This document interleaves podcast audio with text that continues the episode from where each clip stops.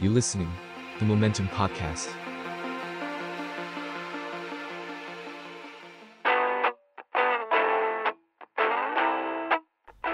Travelization เที่ยวไม่เสียเที่ยว ไปยังไงไปยังไงแต่ไม่ได้ละ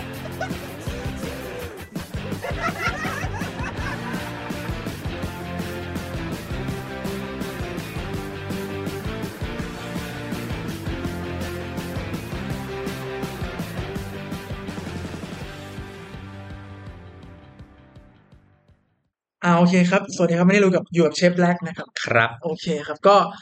วันนี้เราพิเศษมากๆ เทปนี้เพราะว่าเรามีโอกาสได้มาเอ่อคุยกับเชฟแบล็กที่ร้านครับ ที่เชียงใหม่เลยนะครับ เพราะฉะนั้นเนี่ยมันอาจจะมีเสียงแอมเบียนเล็กๆ น้อยๆ เสียงจากครัว เสียงทำอาหารอะไรอย่างเงี้ยครับ ก็ถือว่าเป็นเสน่ห์ของเทปนี้แล้วกันเนอะ ใช่โอเคใช่ครับ โอเคก็จริงๆ หลายคนอาจจะรู้จักพี่แบล็กหรือว่าเชฟแบล็กนะครับ จากอ่าการเป็นเจ้าของร้านBlackitch Artisan Kitchen เนาะซึ่งเป็นร้านอาหาร chef's table ในเชียงใหม่ ที่ก็ถือว่ามีชื่อเสียง แต่ว่าหลายคนเนี่ยก็อาจจะยังไม่ทราบว่าก่อนหน้านี้จริง ๆ แล้ว เชฟแบล็กเคยทำงานเป็นวิศวกรอือฮึที่ต่างประเทศใช่ไหมฮะใช่ครับ ใช่ ซึ่งอันเนี้ยเป็นจุดที่รู้สึกว่าน่าสนใจมากเราอยากจะมาคุยกับเชฟแบล็กในวันนี้ทีนี้ครับเชฟแบล็กเล่าให้เราฟังหน่อยว่า จุดเริ่มต้นของการทำงานอืมเป็นวิศวกรที่ต่างประเทศครับ มันครับเกิดขึ้นได้ยังไงฮะก็ จริงๆ ผมผมต้องเล่าก่อนว่าเราจบวิศวกรโยธาครับ จากมชเชียงใหม่นี่แหละนะครับ ก็หลังจากเรียนจบก็หางานตอนแรกก็หางานอยู่ในในประเทศนี่แหละ แล้วก็ผมพอดีเป็นตอนจบใหม่ ๆ แล้วผมคือเป็นเด็กแบบจบใหม่ก็ไฟแรงนะเราก็อยากไปอยู่ในที่ที่แบบ พอโยธาเนี่ย ส่วนใหญ่คนก็จะเลือกเมืองเลือกตึกก่อสร้างที่มันดูแบบยิ่งใหญ่อลังการและช่วงนั้นเราจบใหม่ๆก็สุวรรณภูมิกำลังสร้างอือ่ามก็คือเป็นคือรุ่นผมก็ไปเป็นรุ่นรุ่นสร้างสุวรรณภูมิอะเออ แล้วเพื่อนก็กระจัดกระจายหลากหลายเนาะส่วนเราเองก็ยังก็ไม่รู้จะเลือกอะไร ว่าจะไปสายไหนดีเพราะโยธาเนี่ยมันหลากหลายมาก โยธามันไม่ได้มีแค่ตึกครับ มันไม่ได้มีแค่บ้านอืมหรือบ้านจัดสรรหรืออะไรเงี้ยแต่จริงๆโยธามันค่อนข้างที่จะกว้างมากก็คือ มันมีทั้งถนนมีทั้งสะพาน มีทั้งสนามบิน มีทั้งท่าเรือมีเยอะแยะไปหมดเลยก็คือ infrastructure infrastructure เนาะแล้วก็คือ structure ทั้งหมดเพราะฉะนั้นเนี่ยหรือ survey คือมันไปได้หลากหลากหลายมากครับเราก็พยายามตามหาตัวเองว่าจริงๆ เราชอบ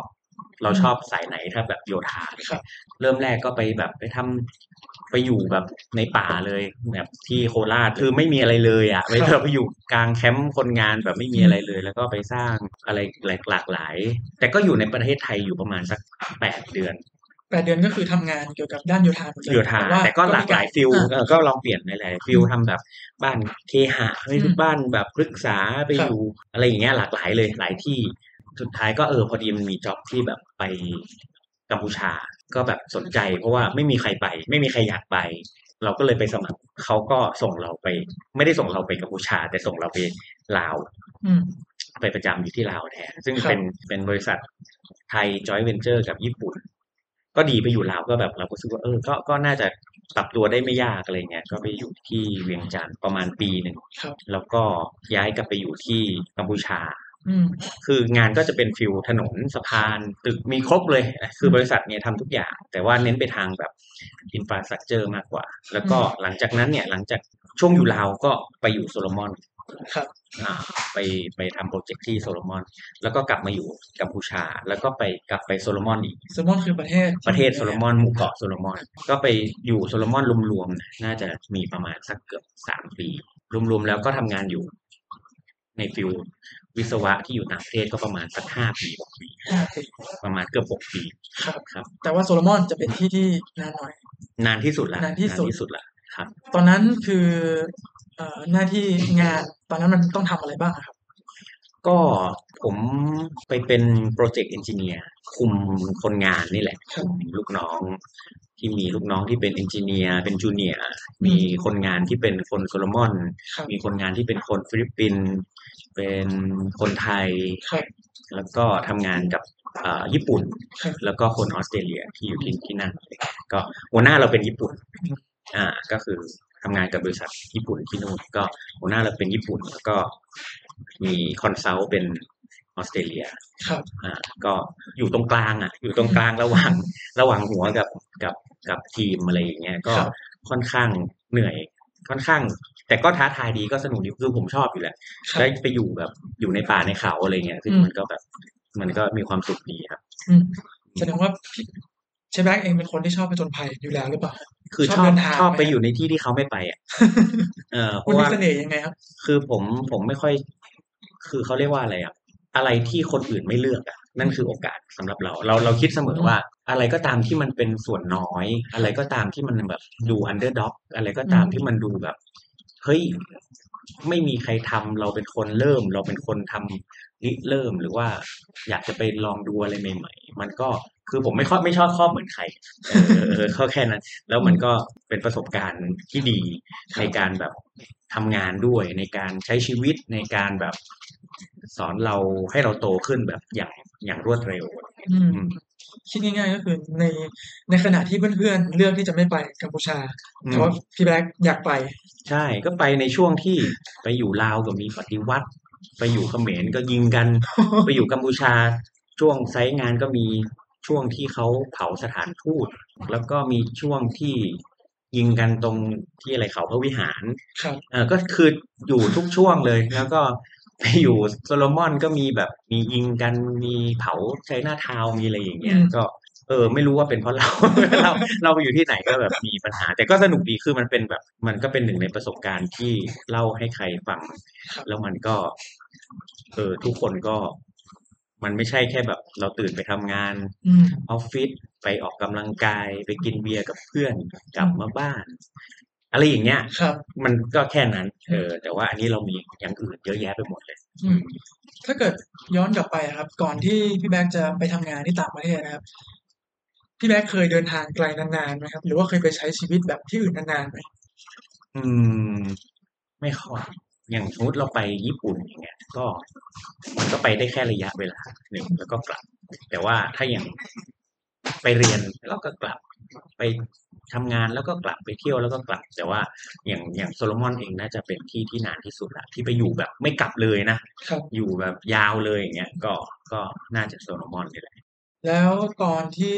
ไปอยู่ที่ต่างประเทศไปทำงานที่ต่างประเทศนะครับ อืม พี่แบล็กรู้สึกว่ามันตอบโจทย์ชีวิตตัวเองไหม เพราะก่อนหน้านี้พี่แบล็กบอกว่าก็พยายามหาว่าตัวเองชอบอะไร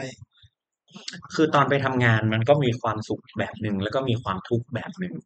เนาะความความความสุขของเราก็มันค่อนข้างที่จะอิสระมาก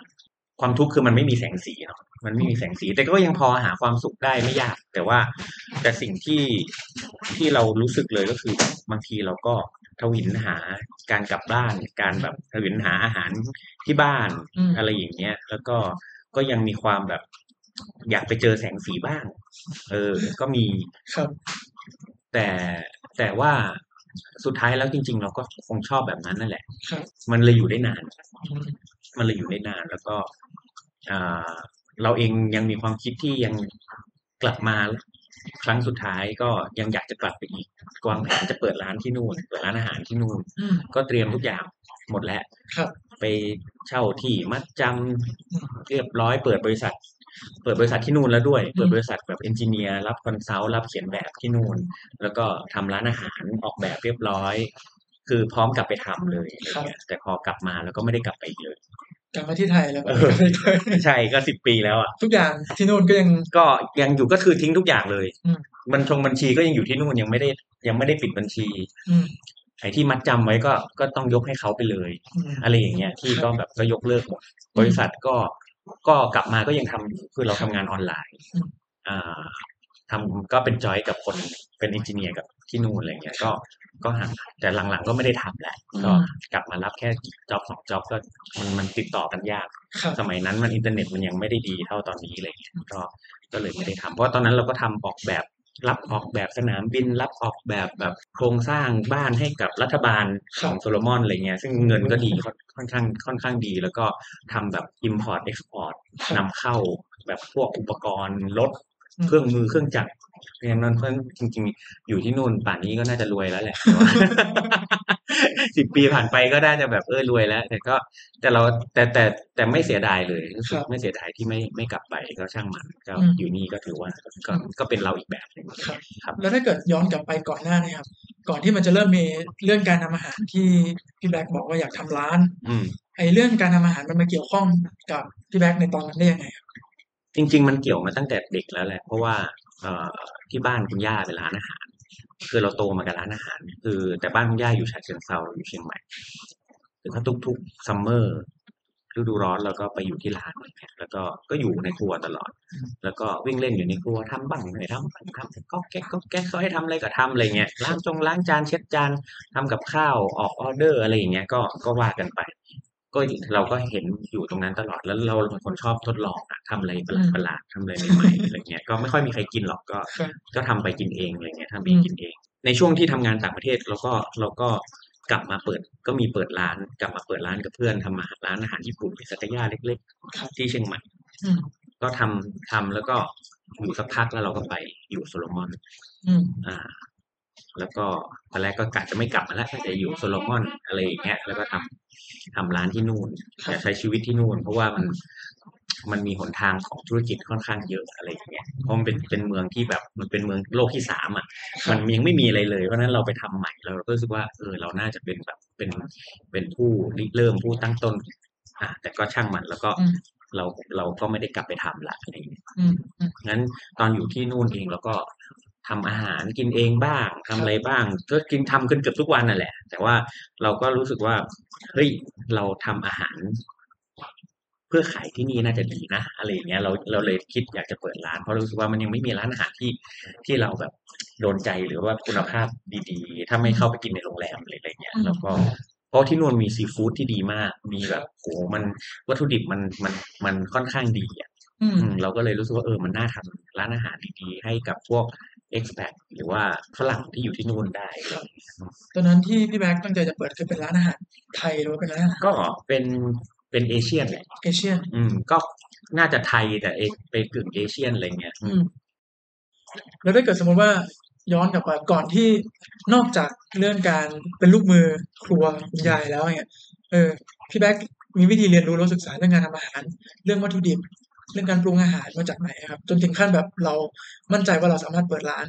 อืมณเวลานั้นได้อะจริง ๆ ตอนเปิดร้านก็ไม่ได้คิดอะไรมาก ก็ไม่ได้ไม่ได้คิดอะไรเยอะ เพราะว่าเอ่อก่อนจะเป็นร้านนี้เรามีอีกร้านหนึ่งอืมอ่า เรากลับมาก็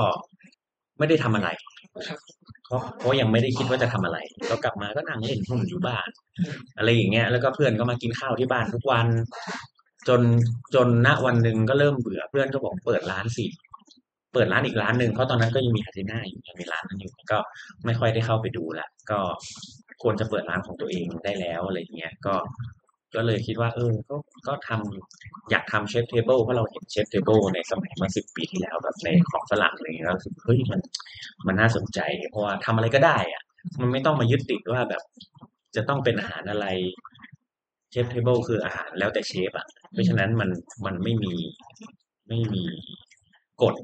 อะไรตายตัวที่จะต้องมาบังคับว่าเราจะต้องทำร้านนี้จะต้องเป็นอาหารประเภทไหนอะไรอย่างเงี้ย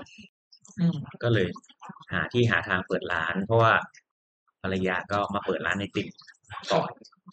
เราก็ไม่มีอะไรทำอะงั้นเปิดร้านแล้วกันครับมีโต๊ะเดียวทำโต๊ะเดียวทำมากินในครัวเลยเหมือนแบบอ่า chef's table จริง ๆ เลย มากินแบบก็เลยสร้างร้านที่มีเป็น island เหมือนครัวบ้านเลยอืมแล้วก็ทำทำเสร็จก็กินอะไรเงี้ย ซึ่งก็เป็น feeling ที่เราแบบ ชอบมากอืมก็กินรับแค่วันละโต๊ะอะไรอย่างเงี้ยครับอ่าก็ทำอย่างนั้นประมาณปีหนึ่งอะอืมอืมก่อนก่อนที่จะย้ายมาที่นี่ครับอ่าแล้วถ้าเกิดสมมติว่า ย้อนกลับไปอีกนิดหนึ่งตอนที่ยังอยู่ที่ต่างประเทศนะครับ มันมีประสบการณ์เรื่องเรื่องอาหารที่มันสนุกสนุกที่พี่แบ็คได้สัมผัสมาไหมบ้างไหมครับ เช่นแบบทำอาหารให้เพื่อนกินหรือว่าทำอาหารขายอะไรเงี้ยมีบ้างไหมครับ คือ คือที่นู่นมันต้องดูแลตัวเองค่อนข้างเยอะ แต่ก็มีแม่ครัวนะมีแม่ครัวอะไรเงี้ย แต่ว่าเราก็จะมีโอกาสได้ไปทำอาหารให้กับทีมของคนญี่ปุ่นอืมอ่า ก็คือทุกๆ ทุก ๆ อาทิตย์หรือเดือนละครั้งหรืออะไรอย่างเงี้ยครับก็มีแบบไปประชุมแล้วก็ปาร์ตี้กันอะไรเงี้ย ก็เราก็ไปทำอาหารให้เขากิน อ่า ก็มีมีบ้างไปทำอาหารไทยทำอาหารญี่ปุ่นอะไรเงี้ยไปทำให้ให้เขากินเพราะตอนนั้นเราก็เปิดร้านแล้วแล้วก็ทำอาหารร้านเรานี่แหละให้เขากินอะไรเงี้ย แล้วแต่ว่าที่นู่นมันสนุกตรงที่ว่า คือที่ผมชอบเพราะว่ามันมันมีวัตถุดิบที่ที่แบบสดใหม่จริงๆอย่างเงี้ยเดินลงทะเลไปนี่เจอแบบปิงทะเลแล้วอะเออ เจอ lobster อย่างเงี้ย มันอยู่ที่เข่าอย่างเงี้ยมันก็หยิบก้มลงไปหยิบได้เลยอืมีสโนว์เกิลหนึ่งอันใส่อะไรอะ ตีนกบลงไปดำน้ำนิดเดียวก็เจอปลาแล้วอะ ลงเรือแคนูใช้แค่สายเอ็นม้วนกับขวดแล้วก็ตกปลาได้แล้วอะไรเงี้ย คือมัน มันมันมีของแบบเยอะ เยอะมากเงี้ย ปูมีเป็นล้านล้านๆตัวอย่างเงี้ย มันเห็นแบบเกินการคือมันเป็นเมืองที่สมบูรณ์มากมะพร้าวมะม่วง คือมีทั้งผลไม้มีทั้งโกโก้โกโก้ก็เยอะ แต่ตอนนั้นเรายังไม่ค่อยมี skill ด้านอาหารเท่าไหร่ครับอ่าก็ผมก็มาเรียนเพิ่มเติมแหละอืม ก็เรียนอาหารญี่ปุ่นเพิ่มเติมเรียนอาหาร ไปลงคอร์สเรียนอาหารฝรั่งเศส ไปลงเรียนอาหารญี่ปุ่น เรียนอาหารไทยเรียนหลากหลาย เพราะฉะนั้นมันก็หลังจากที่เราเริ่มทำร้านเราก็เริ่มแบบหาความรู้เพิ่ม ก็ไปลงเรียนเพิ่ม ไปญี่ปุ่นไปเรียนเพิ่ม เริ่มเดินทางอืมไปตามชุมชนไปตามที่ต่างๆ เพื่อที่จะไปเรียนรู้เพิ่มเติมอะไรอย่างเงี้ยอยากอยากรู้อะไรก็ไปเรียน อืมอืมอืมไปเรียนกับมหาลัยก็มีที่เป็นแบบคอร์ส เกี่ยวกับวิทยาศาสตร์อะไรเงี้ยก็ไปเรียนไปเดินทางไปญี่ปุ่นเพื่อไปเรียนไปลงคอร์สเรียนอะไรก็มีตอนนี้หลากหลายอืมโหทีนี้สนใจเลยครับ เรื่องการเดินทางไปที่ญี่ปุ่น ตอนนั้นมันเป็นคอร์สเรียนอะไรครับพี่แบงค์ก็มีหลากหลายครับจริงๆมันก็เป็นแบบอาหารญี่ปุ่นดั้งเดิมก็มีนะครับ แล้วก็เรื่องของปลาก็มีมีไปเรียนเรื่องของเนื้อก็มีไปไปเรียนเรื่องของเอ่อ ดูวิธีการทำสาเก ดูวิธีการทำโอ้หลากหลายอะมันเยอะอืมในแต่ละรอบหรือว่าเราเรียนเรียนเหมือนในโรงเรียนอย่างนี้ก็มีแบบในสถาบันอะไรเงี้ยซึ่งแต่มันก็เป็น short course แล้วก็ไปกลับไปกลับไปกลับ หรือว่าเป็นทริปไปจัดทริปไปเป็นเป็นเป็นคอร์สคอร์สไปอะไรอย่างนี้ก็มีครับก็เก็บประสบการณ์ไปเรื่อยๆครับ แล้วก็เรียนรู้ด้วยตัวเองอ่านหนังสือดู YouTube แต่การเดินทางนี่สำคัญมาก โดยเฉพาะแบบอย่างในประเทศไทยนี่ผมเดินทางค่อนข้างบ่อยมาก เพื่อที่จะไปเรียนรู้เรื่องต่าง ๆ เนี่ยเยอะอืมถามพี่แบงค์นิดนึงครับ การการเดินทางไปเรียนรู้มันมันสำคัญยังไงทำไมเราทุกวันนี้คือแบบอินเทอร์เน็ตมันก็หาดูได้หนังสือก็มีให้หาดูได้อืมแต่การเดินทางมันสำคัญยังไงกับ กับการเป็นเชฟของเราหรือการเปิดร้านอาหารของเรา คือจริง ๆ เมื่อก่อนผมก็ไม่เคยคิดเหมือนกันนะเพราะว่าเราก็เปิดเราชอบเปิดหนังสือดูเนอะอ่านเมื่อก่อนก็ดูหนังสือไงดูหนังสือเนี่ยเราจะเห็นเลยว่าช่วงสามสี่หน้าแรกเนี่ย มันไม่มีอาหารเลย มันมีแต่การคำพูดมีเรื่องราวต่าง ๆ ซึ่งไอ้เรื่องราวเหล่านั้นเนี่ย มันเป็นเรื่องราวที่น่าสนใจมาก ที่เขาอารัมพบทมาว่าเออทำไมฉันถึงทำหนังสือเล่มนี้ทำไมต้องทำเมนูนี้อะอาหารของฉันเป็นยังไงตื้อๆๆเนี่ย มันมีเรื่องราวมันมีสตอรี่ครับทั้งหมดเลย แต่อ่านอะมันก็เข้าใจส่วนหนึ่ง แต่พอเราเริ่มเดินทางไปสัมผัสกับสิ่งที่เขาได้เขียนได้บอกจริง ๆ แล้วเนี่ย มันมันเป็นอีกเรื่องหนึ่งเลย ซึ่งเพราะว่าอาหารคุณไม่สามารถเชื่อได้ถ้าคุณไม่ได้เห็นครับกับตา คุณไม่ได้สัมผัส คุณไม่ได้จับ คุณไม่ได้เอาเข้าปาก คุณไม่ได้ลิ้มรสคุณไม่ได้ดมกลิ่น เพราะฉะนั้นเนี่ยเอ่อถ้าไม่ได้เดินทางแล้วไปสัมผัสด้วยตัวเองอะมิติมันก็ไม่ครบอืมเพราะฉะนั้นทุกวันนี้เราเราเราเสพกันแค่หนึ่งมิติอืม สองมิติครับหรืออย่างเก่งก็สามมิติ แต่จริงๆแล้วมันต้องครบทั้งรูปรสกลิ่นเสียงสัมผัส มันต้องครบทั้งห้ามิติ เพื่อที่จะได้เข้าใจถึงโครงสร้างหรือเข้าใจถึงรากของของอาหารหรือหรือวัฒนธรรมของแต่ละแบบ คืออาหารอะมันมันค่อนข้างกว้างตรงที่ว่ามันมีสิ่งที่เกี่ยวเนื่องกับกับตัวมันเองเสมอครับไม่ว่าจะเป็นเรื่องของ การใช้ชีวิตอืมภูมิอากาศภูมิประเทศ ชุมชน การเป็นอยู่ฤดูกาลมันมันมันมีความสัมพันธ์เกี่ยวเนื่องกันหมด เพราะฉะนั้นถ้าเราถ้าเราไม่ไปเจอเองไม่ไปเห็นเองไม่เข้าใจ แม้แต่ที่เดียวกันไปไปทุก ๆ เดือนหรือทุกๆสามเดือน มันยังไม่เหมือนกันเลย ในที่เดียวกันเพราะฉะนั้นมันมันเป็นไปไม่ได้ ถ้าเราถ้าเราไม่ไม่ไปสัมผัสด้วยตัวเองอะครับแล้วเราจะเข้าใจอืมเอ่อ การเรียนในห้องเรียนอะ มันก็เข้าใจแค่หนึ่งหรือสองมิติหรือสามมิติเท่านั้น แต่ว่าถ้าเราได้ไปเจอเองได้ไปสัมผัสเองว่าอ๋อทำไมครูถึงบอกว่า หรืออาจารย์ถึงบอกว่ากันยาแล้วนะ ต้องกินอันเนี้ยอืมฤดูของมัน แต่ถ้าเราบอกอ้าวแล้วถ้าเราจำได้อ๋อฤดูของมันแล้วไงอะครับแต่ถ้าเราไปกินกินในฤดูของมันกินเทียบกับนอกฤดู แล้วเราเห็นความแตกต่างอืม และเราไปเห็นด้วยว่า เออทำไมมันถึงต้องรอครับทำไมมันถึงแพงทำไมมันถึงมีความยากลำบากทำไมมันถึงต้องแบบนี้แบบนั้นแบบนู้นอะไรอย่างเงี้ย เราอาจจะเข้าใจเรื่องของของวัตถุดิบแล้วก็เรื่องของอาหารมากขึ้น เราก็จะเข้าใจธรรมชาติมากขึ้น เราเข้าใจผู้ผลิตครับคนปลูกมากขึ้นอืมทำไมเขาถึงขายราคานี้ เราเข้าใจว่าทำไมปลามันต้องกินแค่ช่วงนี้ทำไมเราต้องกินมะม่วงแค่ช่วงนี้อะไรอย่างเงี้ย เพราะฉะนั้นเนี่ย พอเราเข้าใจแล้วเนี่ย เราถึงเอากลับกลับมาแล้วมานั่งพินิจพิเคราะห์ว่า แล้วอาหารเราควรจะทำยังไง แล้วทำไมเราถึงต้องเคารพในวัตถุดิบขนาดนี้ครับทำไมเราถึงไม่ควรจะทำอาหารทิ้งขว้าง เราไม่ควรจะกินอาหารทิ้งขว้างอืมทำไมเราถึงอันเนี้ย แล้วทุกอย่างมันจะตอบกลับมาหมดเลยว่า อ๋อ เพราะอะไรทำไมที่เขาบอกว่าให้เราทำอะมันเป็นแบบนี้นะ เราถึงจะเข้าใจจากการเดินทาง อืมอืมอืม อย่างที่เราทราบร้านร้าน Black Kiss นะครับ อืมมันก็จะโดดเด่นในเรื่องของวัตถุดิบใช่ไหมครับ อืมไม่ว่าจะเป็นวัตถุดิบในท้องถิ่น หรือว่าครับวัตถุดิบที่มันแปลกๆอืมหรือว่าน่าสนใจจากทั่วประเทศ ครับจึงอยากให้ให้พี่แบ็คเล่าให้ฟังหน่อยเรื่องการเดินทางไปหาอืมวัตถุดิบ มันมีความสนุกยังไงบ้างพี่ มีประสบการณ์อะไรที่แบบอืม จำไม่ลืมบ้างไหมฮะ เยอะแยะเลย เพราะว่าอย่างปีที่ปีที่ผ่านมา เราเดินทางครบ 77จังหวัด เดินทางไปครบ77จังหวัด ก็เดินทางมาประมาณสี่ปีห้าปีประมาณห้าปี ก็ใช้เวลาเดินทางประมาณห้าปีที่ครบทุกจังหวัดอะไรเงี้ยแต่ก็ยังแบบโหมันก็กว้างมากเพราะบางจังหวัดเราก็ลงย่อยไปหลายตำบลหลายอำเภอ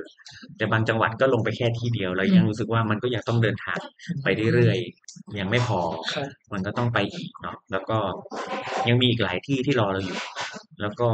แต่ละที่ที่ไปมันมีความแบบ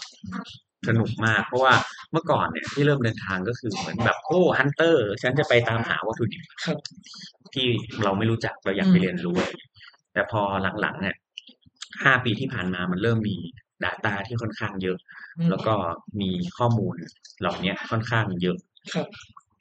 แต่พอได้เดินทางไปเรื่อยๆไอ้ Data เหล่านั้นน่ะ ก็ยิ่งเพิ่มมากขึ้นอืมเพราะว่า ถึงไปมันก็ไม่เหมือนเดิมอื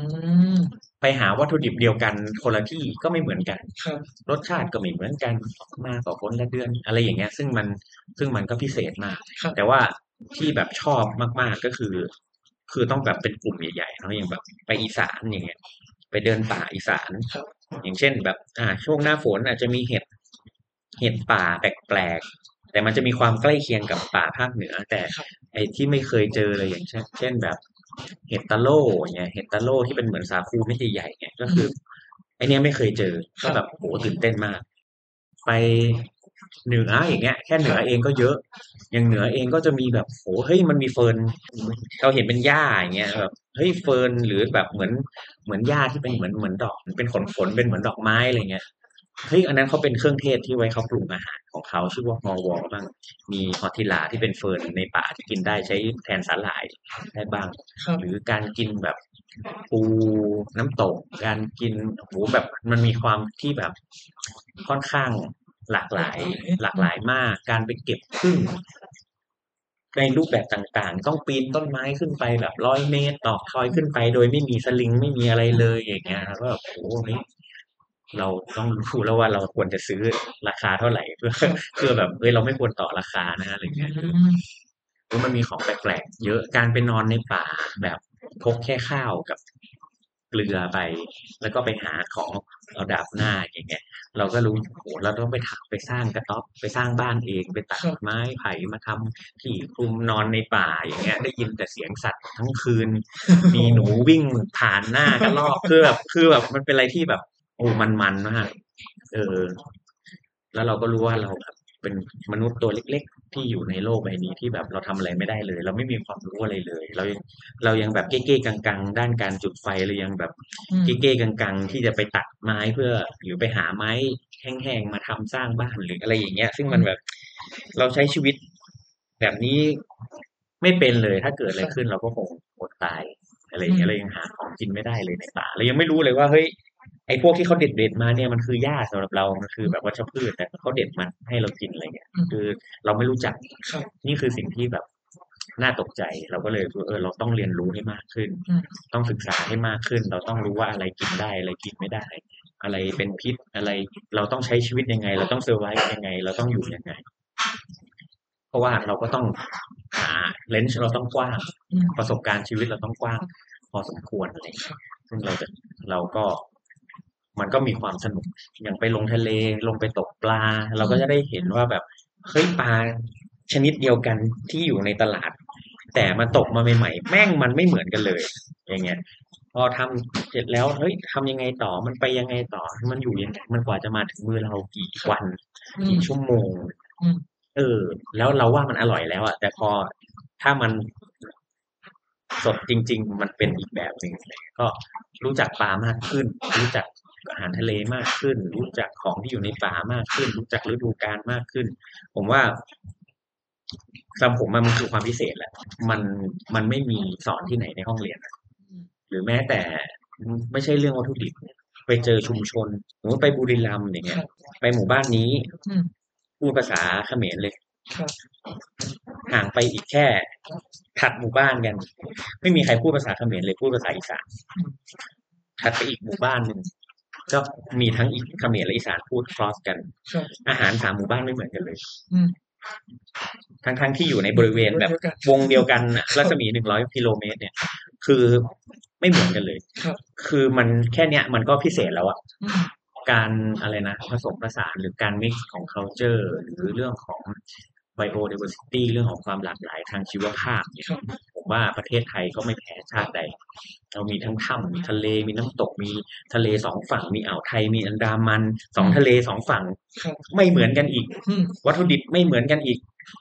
ชนิดของซีฟู้ดไม่เหมือนกันเหมือนกันก็รสไม่เหมือนอืมอย่างเงี้ยฤดูกาลของซีฟู้ดก็ไม่เหมือน คือมันเลยทำให้แบบมันน่าค้นหาที่สุดอย่างในประเทศสำหรับในประเทศไทยเนี่ยสำหรับผมนะมันน่าค้นหาแบบ มาก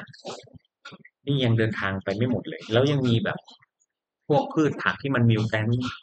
เยอะแยะไปหมด ที่มันมีโหที่มัน develop มายี่สิบสามสิบปี เท่านั้นเองอายุอ่อนมากอย่างแบบ เรามีทรัฟเฟิลอยู่อยู่อย่างเงี้ย ซึ่งมัน develop มาแค่สามสิบปีอย่างเงี้ยซึ่งแบบเป็นพืชผักใหม่ ตามธรรมชาตินะครับโตตามธรรมชาติที่มันเลือกแล้วว่ามันจะเกิดมาได้อย่างเงี้ย หรือพืชผักที่ถูกปลูกถูกบังคับปลูกขึ้นมาอย่างของโครงการหลวงหลายๆอันที่มาจากเมืองนอกเลย มันก็ยังมีอย่างอื่นอีกเยอะแยะมากมายไปหมดที่เรายังรู้สึกอ๋อคือถ้าธรรมชาติมันเลือกให้เกิดมาได้ เราคุมมันได้เราเราใช้ได้มันก็มันอยู่ในบ้านเรามันก็ใช้ได้มันก็โอเคซึ่งมันหลากหลาย เพราะผมเองผมไม่ได้ไม่ได้บอกว่าโอ้อยู่ที่นี่ฉันจะใช้ของโลคอลแล้วฉันจะใช้แบบเจแปนิสมินไม่ได้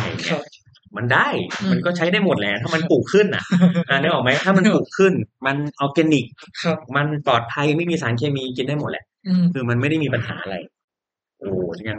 ยังไม่เจอไก่อีกหลายสายพันธุ์หมูอีกหลายสายพันธุ์วัวอีกโอ้เยอะ บ้านเรานี่แบบมีทุกอย่างครับมีทั้งอากาศที่หนาวเย็นบนเขาและร้อนชื้นอืมมีที่ราบท้องนา มีที่ราบลุ่มแม่น้ำมีที่ป่าน้ำท่วมขัง อย่างเงี้ย ป่าน้ำขังก็เยอะเลยเมื่อเชียงรายยังมีป่าน้ำขังเลย อีสานก็มีป่าน้ำขัง มีเกลืออืมบ้านเรามีเกลือบ่อที่เป็นเกลือบก เป็นนาเกลือก็มีเป็นนาเป็นบ่อเกลือที่ต้องขุดลงไปใต้ดินก็มีมีเกลือทะเลโหบ้านเรานี่โคตรโหดอะสำหรับผมนี่คือแบบเออเนี่ยเนี่ยเขาเรียกว่าทอง ครับเนี่ยคือแผ่นดินทองของแท้คือปลูกอะไรก็ขึ้นครับปลูกอะไรก็อร่อยอืมเพราะดินมันดีอย่างเนี่ยเออ ซึ่งนี่คือสิ่งที่แบบหาไม่ได้แล้วในในโลกใบเนี้ยพี่แบ็กไปมา 77 จังหวัด แต่ละภาคครับพี่แบ็กเห็นความมันมีความเชื่อมโยงของวัตถุดิบอะไรบางอย่างที่มันน่าสนใจไหมครับในแต่ละภาค ผมว่ามันถูกแต่ละภาคเนี่ย มันมันมันถูกแบ่งโดยสิ้นเชิง ตามภูมิภาคจริงๆ เพราะว่าการแบ่งภาคเนี่ยมันก็มาจากสภาพภูมิอากาศและสภาพภูมิประเทศเนาะอ่าก็คือเหนือใต้ออกตกนี่แหละเหนือใต้ออกตกอีสานนะว่าไป ซึ่งในแต่ละโซนเนี่ยมันก็มีความเหมือนและต่างอืมอ่าอย่างโซนใกล้ๆอย่างเช่น เหนืออีสานในคาบเดียวกันเนี่ย มันก็มีของที่ใกล้เคียงกันเนาะภาคตะวันตกภาคกลางก็มีของใกล้เคียงกัน แต่ว่ามันอยู่ที่ว่าเออใครติดเขาใครไม่ติดเขาใครที่ราบใครที่ราบลุ่มแม่น้ำอะไรเงี้ยเพราะฉะนั้นมันมันก็จะถูกแบ่งจริงๆ ถ้ามันย่อยมันถูกย่อยอีกหลายหลายหลายหลายส่วนอืมแต่ที่ความเกี่ยวเนื่องกันที่สุดของทั้งหมดทั้งมวลในประเทศไทย ตัวที่เป็นตัวเชื่อมโยงก็คือแม่น้ำอืมอืมแม่สายน้สายน้ำครับแม่น้ำเนี่ยเป็นตัวเชื่อมโยงมนุษย์ทั้งทั้งหมดเลย ในในจริง ๆ ในบ้านเราเนี่ยคือ แม่น้ำทุกสาย จากเหนืออีสานเนี่ยไหลลงมา ตรงกลางเนาะภาคใต้เองก็มีแม่น้ำของเขาใช่ไหมแล้วก็มีทะเลนั้นน้ำเนี่ยเป็นตัวเชื่อมโยงผู้คนทั้งหมดในทั้งการเดินทาง การใช้ชีวิต อาหารแหล่งอาหาร การเพาะปลูกการเลี้ยงสัตว์ปศุสัตว์ทั้งหมดมันก็คือต้องอยู่ใกล้ๆแม่น้ำทั้งหมดที่ไหนมีน้ำที่นั่นมีมนุษย์อ่าที่ไหนมีน้ำที่นั่นมีสัตว์ อย่างบ้านเราเองแล้วก็ถ้าถ้าลองมอง ผนที่จริง ๆ ก็คือ พื้นที่ริมแม่น้ำจะมีำมีบ้านมีบ้านแบบอยู่ตามแม่น้ำหมดเลยอืมอ่าทุกแทบจะทุกสายที่เป็นแม่น้ำสายใหญ่พี่แบ๊กครับ ช่วงนี้มันมีวัตถุดิบไหนไหมที่พี่แบ๊กรู้สึกว่าสนใจเป็นพิเศษๆอืมก็แต่ละแต่ละปีผมก็จะมีเรื่องที่ผมโฟกัสอ่ามากหน่อยอะไรครับอย่างเงี้ยแต่อย่างปีนี้เองก็ เอ่อไม่ได้โฟกัสอะไรมาก เพราะว่าเรา เรากระทบเรื่องโควิดเรื่องอะไรการเยเดิอะนทางแยะก็ลำบากนะฮะเดินทางลำบากก็ไม่ได้ไปไหนเลยแล้วก็ครับแต่ว่าสิ่งที่ทางอย่างปีนี้เราก็ดูเรื่องข้าว ดูเรื่องเครื่องดื่ม ดูเรื่องอะไรจากข้าว ดูเรื่องผลไม้เรื่องเครื่องการแปรรูปครับคือช่วงช่วงช่วงนี้ก็จะเป็นทำยังไงให้มันเก็บได้นานอยู่ได้นานอ่า เพราะว่าบางทีผลผลิตของชุมชนหรือธรรมชาติออกมา มันเยอะแล้วมันไม่ได้ถูกขาย เพราะว่ามันไม่มีคนมาซื้อมันขายไม่ได้มันส่งไม่ได้อะไรเงี้ยอืมก็มานั่งดูว่าเออ แล้วเราจะแปลสภาพมันยังไง ให้เก็บไว้ได้นาน หรือชุมชนเขาจะต้องจัดการมันยังไง ให้เป็นโปรดักเพื่อที่จะไม่ต้องทิ้งอะไรอย่างเงี้ย ก็จะเป็นอารมณ์ประมาณนั้นมากกว่าอืมอะพี่แบ๊กครับ ถ้าเกิดให้พี่ให้พี่แบ๊กลอง ลองมองแล้วก็วิเคราะห์ดูว่า จากวันที่ตัวเองเป็นเป็นวิศวกรโยธาอืมทำงานที่ต่างประเทศ มาจนถึงวันที่ตัวเองหันหน้าเข้ามาสู่การเป็นเชฟอืมแล้วมีโอกาสได้เดินทางไปทั้ง 77 จังหวัดทั่วประเทศพี่แบ๊กมองชีวิตที่ผ่านมาตัวเองยังไงบ้างผมว่าเราก็โตขึ้นไปตาม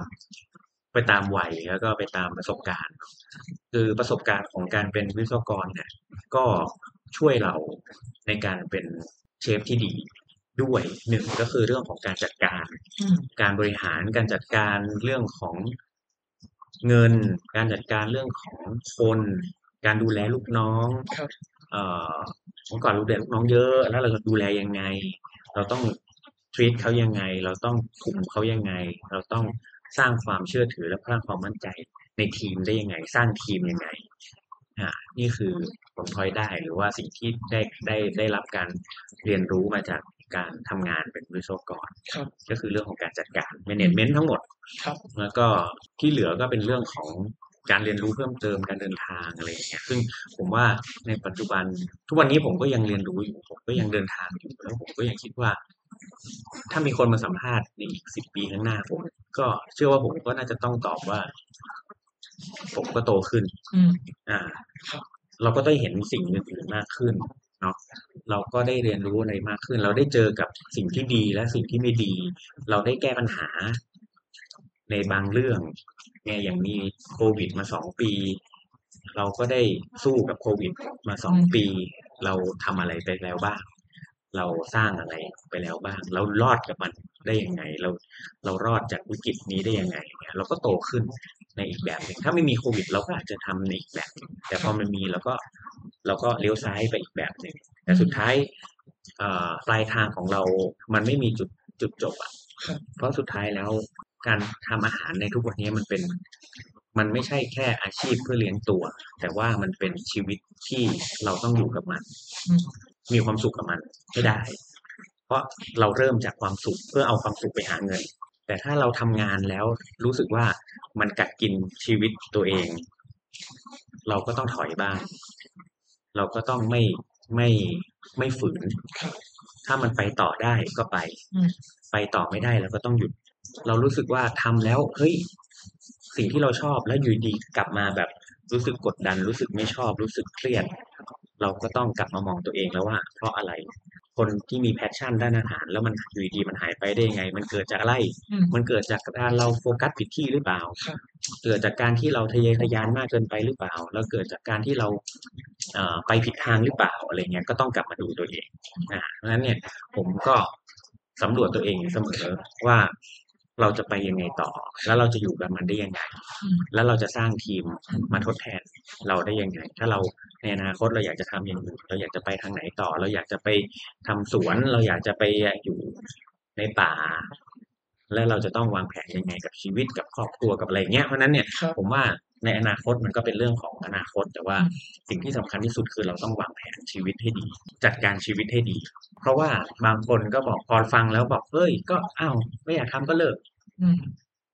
แล้วแล้วแล้วเลิกแล้วทำอะไรอะอืมไม่ออกไหมครับจะกลับไปวิศวกรเหรอมันไม่ได้แล้ว หรือจะกลับไปทำอะไรเหรอมันไม่ได้ เพราะฉะนั้นก่อนจะทำอะไรทุกครั้งควรคิดตริตรองให้หนักเสมอว่า ต้องวางแผนว่า คุณวางแผนชีวิตคุณแล้วหรือยังครับคุณวางเพราะว่าคุณไม่ได้อยู่คนเดียว ถ้าคุณมีครอบครัว คุณมีลูก คุณมีเมีย คุณก็ต้องวางแผน มีพ่อแม่ คุณก็ต้องวางแผนครอบครัวให้ถูกว่า แล้วคุณจะเลี้ยงดูชีวิตที่เหลือยังไงของตัวเองชีวิตที่เหลือของครอบครัวได้อย่างไร แล้วมันถึงจะรอดอืมอ่าไม่ว่าจะเป็นเรื่องของ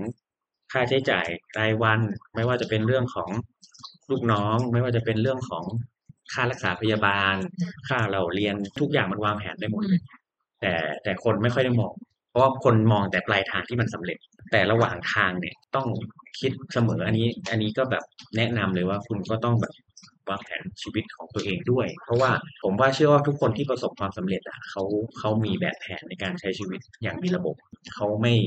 อยากทำทำอยากเลิกเลิกอืมอืมเพราะฉะนั้นเนี่ยถ้าคุณมีอะไรที่ต้องคิดมีคนที่ต้องรับผิดชอบคุณก็ต้องวางแผนสิ่งเหล่านี้ให้ให้ดีแล้วก็ให้ถูกต้องด้วยก่อนที่จะทำอะไรอ่าสุดท้ายพี่แบ็คแล้วอย่างพี่แบ็คพี่แบ็ควางอนาคตในเส้นทางของร้านอาหารตัวเองหรือว่าแม้กระทั่งเรื่องการเดินทางอืมหลังจากเนี้ยมองไว้ยังไงบ้างครับ อืม อย่างของที่ร้านเองผมก็ ผมก็พัฒนาไปเรื่อย ๆ ครับ อย่างที่ร้านเอง วันนี้เมื่อแปดปีที่แล้ว ร้านนี้แปดปีแล้ว เมื่อแปดปีที่แล้วเนี่ย มันโต มันโตแล้วมันมีการเปลี่ยนแปลงแบบ ค่อนข้างเยอะ มันโตแบบคนละเรื่องคนละครับฟ้าดินเลย จากตัวเดียวอะนะ เออ แล้วเราก็เรื่องเรื่องของตัวเราเอง เรื่องของทีม เรื่องของทุกๆคนมันโตกันไปหมดเพราะฉะนั้นเนี่ยเอ่อ ในอนาคตเองเราก็พยายามสร้างทีม เพื่อที่จะให้เขาสามารถมีธุรกิจเป็นของตัวเองครับให้ได้อืมไม่ว่าจะเป็นใครเอ่อทุกคนก็ต้องโต เราไม่อยากให้ทุกคนตายกับร้านเรา แต่ทุกคนต้องโตไปอยู่เป็นทุกคนต้องเป็นหัวหน้า ทุกคนต้องเป็นเจ้าของกิจการ เพราะฉะนั้นในทีมเองก็ต้องถูกกระจายตัวออกไป ตัวเราเองก็อาจจะต้องไปอยู่ในอีกที่หนึ่งเพื่อ ตามความฝันต่อไปหรือเดินทางต่อไป เพราะว่าสุดท้ายแล้วผมเองผมก็ชอบทำอาหารอยู่ดี ไม่ว่าจะจะทำร้านนี้หรือไม่ทำร้านนี้ก็ยังชอบทำอาหารอยู่ดี อาจจะไปทำอาหารเพื่อคนอื่นมากขึ้น ถ้าหลุดพ้นจากเรื่องของเขาเรียกว่าอะไรอิสรภาพทางการเงินครับแล้วมันก็ ให้คนอื่นได้มากขึ้นอืมก็จะไปอยู่ในในในโพสิชันนั้นมากกว่า เพราะผมผมเพราะชอบทำแบบไม่ค่อยหวัง ไม่อยากหวังผลนะครับเออ ถ้าทำแบบไม่หวังผลมันก็จะมันก็จะตอบโจทย์ชีวิตเรามาก แล้วถ้าเราไม่เดือดร้อนเราก็ยิ่งทำให้คนอื่นได้มากขึ้นครับนั้นเพราะฉะนั้นทุกวันนี้ที่ยังแบบทำงานเยอะๆ เพราะว่าเราตั้งใจที่จะฟอร์มทุกคนให้ให้มีธุรกิจของตัวเองให้ได้ แล้วเราเองก็ก็จะทำของเรา หรืออาจจะปรับร้านให้เล็กลงทำกันเหลือแค่สองคนสามคนอะไรเงี้ยเพราะผมก็ไม่ได้อยากทำอะไรเยอะแยะอะไรเงี้ยแล้วก็อยากไปสอนอยากไปแบ่งปันแล้วก็แชร์ความรู้ประสบการณ์ที่เราได้เดินทางมาไปหลากหลายที่แล้วก็นำความรู้เหล่านั้นเนี่ยปล่อยออกไปเพื่อ ไม่ให้มันตายไปกับเราอืมเพราะว่าเราก็รู้สึกเสียดายว่าสิ่งที่เราเก็บมา ถ้าอยู่กับเรามันก็ไม่ออกไปมันก็หายไป แต่ว่าถ้าเราได้ได้มีโอกาสไปแชร์ประสบการณ์เหล่านี้ให้กับคนอื่นๆ คนรุ่นใหม่ เนี่ยมันก็ผมว่ามันมีประโยชน์กว่าการแบบมานั่งฟังเฉยๆหรือ หรือแค่ไปนั่งเรียนหรืออะไรอย่างเงี้ย มันก็มันมันช่วยคนอื่นได้อาจจะเห็นอาจจะเห็นพี่แบ็คไปอยู่โซโลมอนก็ได้หรือเปล่า คงไม่ไม่แล้วนะเออคือคือคือยังไงผมก็ยังยังอยากจะที่ที่กลับมาแล้วไม่กลับไปเพราะสุดท้ายเมืองไทยก็คือบ้านเราอืมถึงแม้ว่ามันจะแบบอยู่ยากขึ้น แต่สุดท้ายมันก็คือบ้านเราอะแล้วถ้าเราเรามีมีความรู้มีความสามารถในด้านของเราเนี่ย เราก็ช่วยพัฒนาประเทศในด้านที่เราถนัดได้อืมเพราะว่าถ้าถ้าถ้าทุกคน เก่ง แล้วก็ตั้งใจอยากจะช่วยประเทศเรามันก็ทำได้ เราก็ไม่ต้องพึ่งพาอะไรมากมาย แต่ว่าเราก็ต้องสู้กับมันเพราะว่าระบบมันมันมันคงไม่ได้ดีเหมือนที่อื่นแต่เราก็ไม่อยากไปโทษใครเพราะสุดท้ายแล้วเราก็โตมาที่นี่เราก็ก็อยากตายที่นี่อยากมีความสุขเลยอ่าโอเคก็วันนี้ถือว่าสนุกมากๆที่ได้มาคุยกับ เชฟแบล็กที่ร้านนะฮะครับ แล้วก็ผมเชื่อว่าอ่าเรื่องราวของเชฟแบล็กทั้งชีวิตตอนที่เป็นวิศวกรก็ตามหรือว่าตอนที่เข้ามาสู่การเป็นเชฟเป็นตัวแล้วนะอืมรวมทั้งการเดินทางต่างๆจริงๆมันสอนเรามากๆเลยนะแล้วก็อืมเชื่อว่าวันนี้เนี่ย ที่ได้มาคุยกันเนี่ยมันไม่ได้แค่ เปิดมุมมองในเรื่องของโลกอาหารเท่านั้น แต่ว่าผมว่ามันมันได้แนวคิด ในการใช้ชีวิตบางอย่างสำหรับคนฟังมากๆเลยวันนี้ก็จริงๆขอบคุณเชฟแบล็กมากเลยนะครับครับขอบคุณมากครับผมครับขอบคุณครัโอเคครับบก็สำหรับพอดแคสต์นะครับ รายการ Travelization นะครับ ของ The Momentum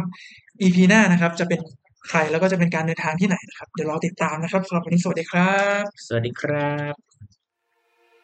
You listening, the Momentum Podcast.